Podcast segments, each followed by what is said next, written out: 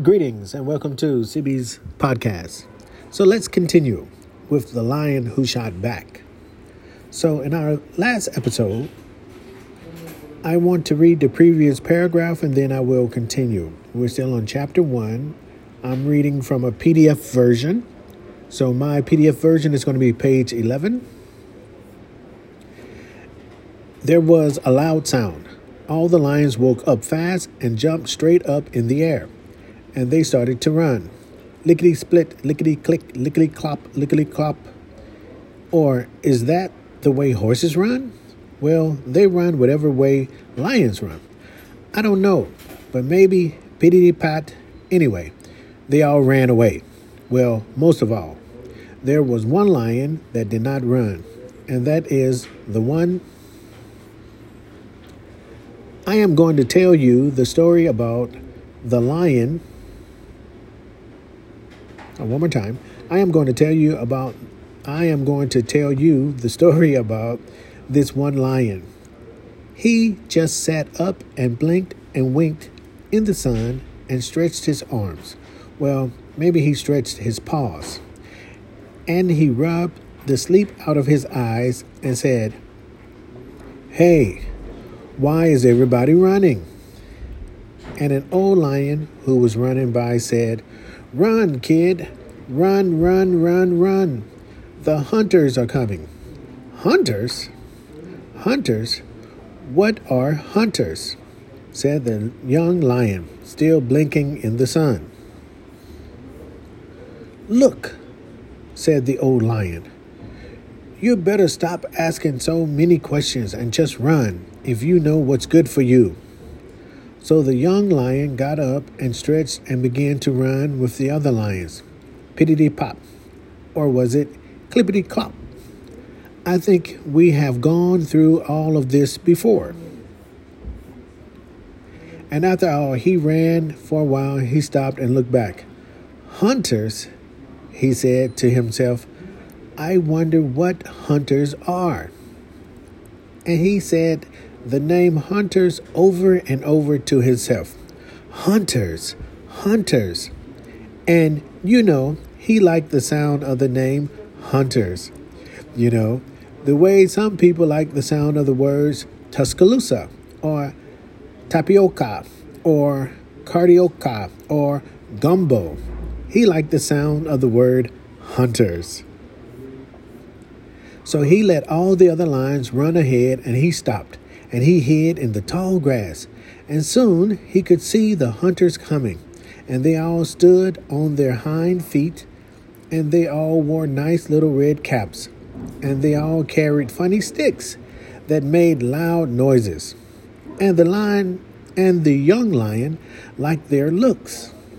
Yes, he just liked their looks. So when a nicer hunter with green eyes and one tooth missing in the front passed by the tall grass with his funny red cap that had some egg salad on it. By the way, the young lion stooped up. Hi, Hunter, he said. Good heavens, cried the hunter. A fierce lion, a dangerous lion, a roaring, bloodthirsty, man eating lion. I am not a man eating lion, said the young lion. I eat rabbits and blackberries. Excuses, said the hunter. I am going to shoot you. But I give up, said the young lion, and he put up his paws in the air. Don't be silly, said the hunter. Who ever heard of a lion giving up? Lions don't give up, lions fight to the end. Lions eat up hunters. So I must shoot you now and make you into a nice rug and put you in front of my fireplace. And on a cold winter evening, I will sit on you and toast marshmallows. Well, my goodness, you don't have to shoot me, said the young lion. I will be your rug, and I will lie in front of your fireplace, and I won't move a muscle, and you can sit on me and toast all the marshmallows you want. I love marshmallows, said the young lion. You what? said the hunter. Well, said the young lion, to be absolutely honest with you, I don't know if I really love marshmallows or not because I have never tasted one. But I love most things and I love the sound of the word marshmallow. And if they taste like they sound, mmm, I just know I will love them. That's ridiculous, said the hunter. I have never heard of a lion giving up. I have never heard of a lion eating mushrooms. I am going to shoot you now, and that's that. And he put his funny stick up to his shoulder. But why? said the young lion. Because I am. That is why? said the hunter. And he pulled the trigger, and the stick went click. What was that click? said the young lion. Am I shot? Well, as you can imagine, the hunter was very embarrassed about this, and his face turned as red as his cap. I'm a forget. I'm sorry. I'm afraid I forgot to load my gun, he said. I guess the joke is on me. Ha ha. But if you will just excuse me for a moment, I will put a bullet in and I will go on from there.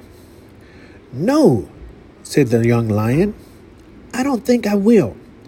I don't think I will let you put a bullet in. I don't think I will let you shoot me.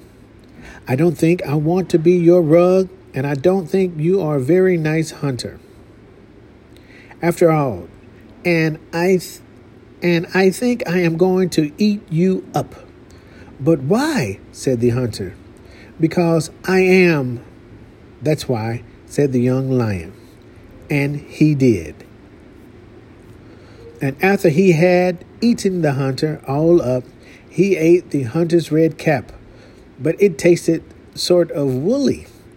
And after he had eaten up the red cap, pooh, doesn't it make your mouth feel funny to think about eating a red cap? He tried to eat up the funny stick and the bullets, but he couldn't chew them. So he said, Well, I guess I would keep these as souvenirs. And he picked them up in his teeth and he carried them back to the other lions. Okay, that's the end of chapter one. So, the key there's a lot of keys. We'll talk about the keys later. But one point I want to make you know, even though you make a mistake while you're reading, continue to read. Some words you may not understand, continue to read. Reading is the most important thing, not stopping and looking up different words. Continue to read, continue to push on, and enjoy reading. Thank you for listening to CB Podcast. So stay tuned for chapter two of The Lion Who Shot Back by Shel Silverstein.